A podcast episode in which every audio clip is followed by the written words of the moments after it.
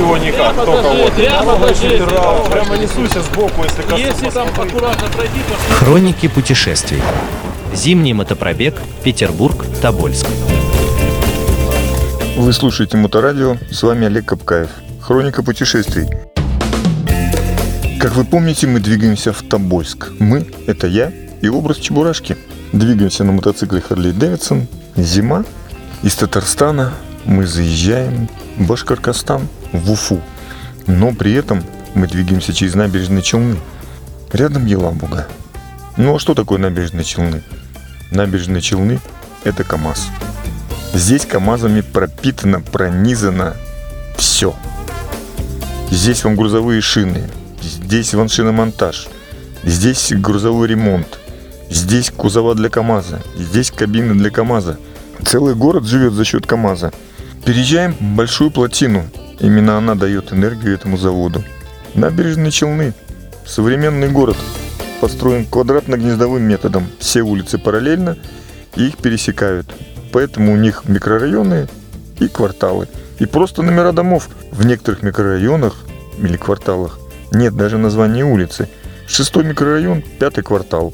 Дом номер два. Так люди живут. Почему нет? На всех заправках Башнефти. Конечно же, атрибутика команды КАМАЗ Мастер. Заводская команда, которая неоднократно побеждала в соревнованиях грузовиков. Есть чем гордиться. Практически по всему Татарстану трассу М7 расширяют. Расширяют серьезно.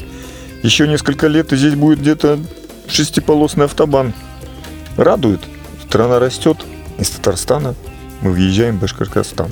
Темнеет, мы мчимся, начинаются затяжные подъемы, затяжные спуски. Все-таки мы приближаемся к Уралу. Нас ждут в Уфе. Мы едем в Уфу для того, чтобы остановиться там у наших друзей. Связываемся, договариваемся, но уже совсем темно. Мы едем, едем, едем. Хоть и темно, но я полон уверенности. Все нормально. Какие-то спуски периферийным боковым зрением. Видишь пересечение второстепенных дорог, указатели выезд технологического транспорта, приближающиеся огни фур. Казалось бы, все спокойно. Ты уверенно ведешь мотоцикл и веришь в завтрашний день. И в какой-то момент ты буквально предчувствуешь. Фура перед тобой начинает заносить. Да, а вот для тебя и новость. Оказывается, скользящая тормозящая фура на скорости 70 километров останавливается гораздо быстрее тебя. Тут ты включаешь все свои инстинкты. Тормоза нет, газ нет. Так, остается между прицепом и отбойником приблизительно 2 метра. Должен проскочить. Может быть, навстречку. Нет, навстречке еще машины. И буквально молитвами, нервами и зубами с помощью мата, конечно, ты выравниваешь мотоцикл и останавливаешься. Вернее, останавливается твое сердце и замираешь ты. А сам ты катишься уже вдоль развернувшейся фуры и вдоль отбойника. С каждой стороны по 10 сантиметров. Слова молитвы появляются на языке самостоятельно, перемешку с матом. Ну что, дорога, расслабляться нельзя. Цепляйся за нее всем, чем можешь. Но лучше колесами, если тебе жизнь дорога. Под таким небольшим стрессом мы заезжаем в Уфу. Приезжаем на площадь, где нас должны ждать, и вот чудо, оказывается, разница во времени 2 часа в республике Башкортостан и Москве. Не доработала немножко Левтина. Но нас встречают журналисты, мы с ними общаемся, и здорово, что появляются дети. Они очень рады видеть Чебурашку. Это самые приятные моменты поездки. На площади к нам подходит симпатичная девушка. Разговариваем, выясняем, что это министр внешнеэкономических связей Маргарита Булычева. Да, 10 часов вечера, ей не спится, потому что приезжают какие-то непонятные туристы с какой-то непонятной миссией, еще зимой и на мотоцикле. Общаемся, и тут она просит нас немножечко подзадержаться. Приедет уважаемый человек. Ну, Башкирия уважаемый человек, это уважаемый человек. Ждем. Приезжает Андрей Назаров, премьер-министр Республики Башкортостан. Второе лицо в республике. Общаемся, здороваемся, рассказываем что-то друг другу. И он неожиданно говорит, я прокачусь. Я замираю. Он говорит, да не, не, у меня есть мотоцикл, Харли. Я думаю, ну, наверное, умеет.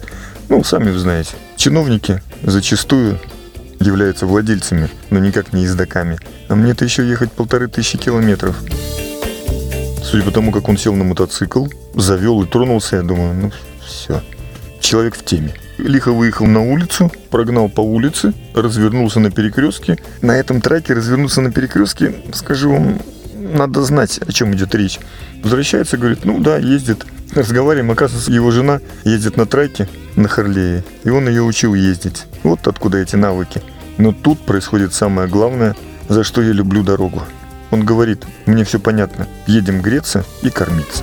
Человек, который хоть когда-то бывал на дороге и возвращался из путешествия, знает, что это такое, когда тебя встречают единомышленники и знают, что тебе надо, потому что они сами чувствовали дорогу. Он везет меня в теплый гараж, я ставлю мотоцикл, мы выходим. Какой приятный байкпост. Название у него странное. Шератон Плаза. Ну, Башкортостан, нефтяники. Так у них принято. За ужином долгие беседы. При общении вдруг скрылась история премьера Башкортостана. В этом суть, вся суть дружбы народов и вся суть России и Советского Союза. Он рассказывает, как будучи мальчиком, родители у него русские, соответственно, сам он русский, жил в татарском селе. И детей в садике оставляли у татарской бабушки. И в три года он заговорил на татарском, а не на русском. Даже в деревне все удивлялись, как это белобрысый русский мальчик разговаривает по-татарски. Так у него первый язык стал татарский. Впоследствии, конечно же, он выучил и башкирский, и русский, но первый язык татарский. Вот она многогранность и терпимость народа друг к другу. Более того, даже не терпимость, а благожелательность. Конечно же, нам были вручены подарки. Ну как нам? Мне досталась слава, а ценные подарки и благодарности, конечно, руководителю нашей группы Игорю Щербакову. Ну что сказать, кормит хорошо, дорога прекрасная, наслаждаюсь славой. Апофеозом нашего ужина, конечно, была Назаровка. Что такое Назаровка? Это самогонка, которая гонит второе лицо в республике.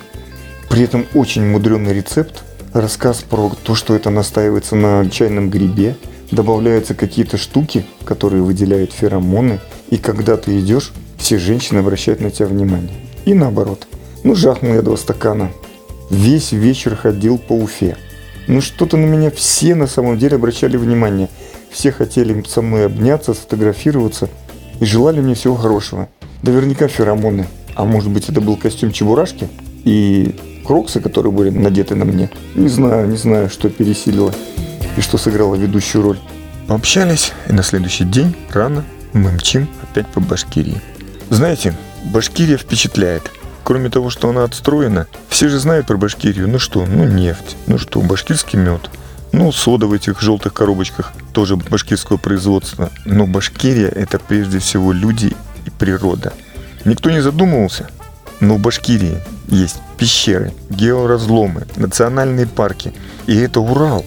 Это все среди гор и полей пастбищ.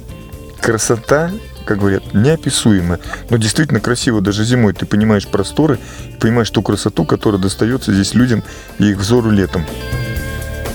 В Башкирию надо возвращаться, возвращаться и возвращаться. Я уже запланировал. Судя по всему, придется приехать сюда летом на мотоцикле покататься, посетить массу окрестностей. Все, кто будет участвовать в пробеге из Владивостока Выборг, я, кстати, рекомендую свернуть после Сима, после затяжного перевала, свернуть налево, поехать по 305 дороге, Р-305. Именно там одна из самых красивейших дорог. Вы посетите родину Салават Юлаева, посетите национальный парк, посетите георазломы, горячие источники. Возможно, вы останетесь в санатории или на базе отдыха. Зайдете в пещеры. А самое главное – все это будет подкрепляться башкирским медом. Очень рекомендую. Пока в этой поездке Башкирия, конечно, это топ. Что было дальше, я расскажу вам в следующий раз. Слушайте Моторадио, будьте в движении. Хроники путешествий. Зимний мотопробег. Петербург. Тобольск.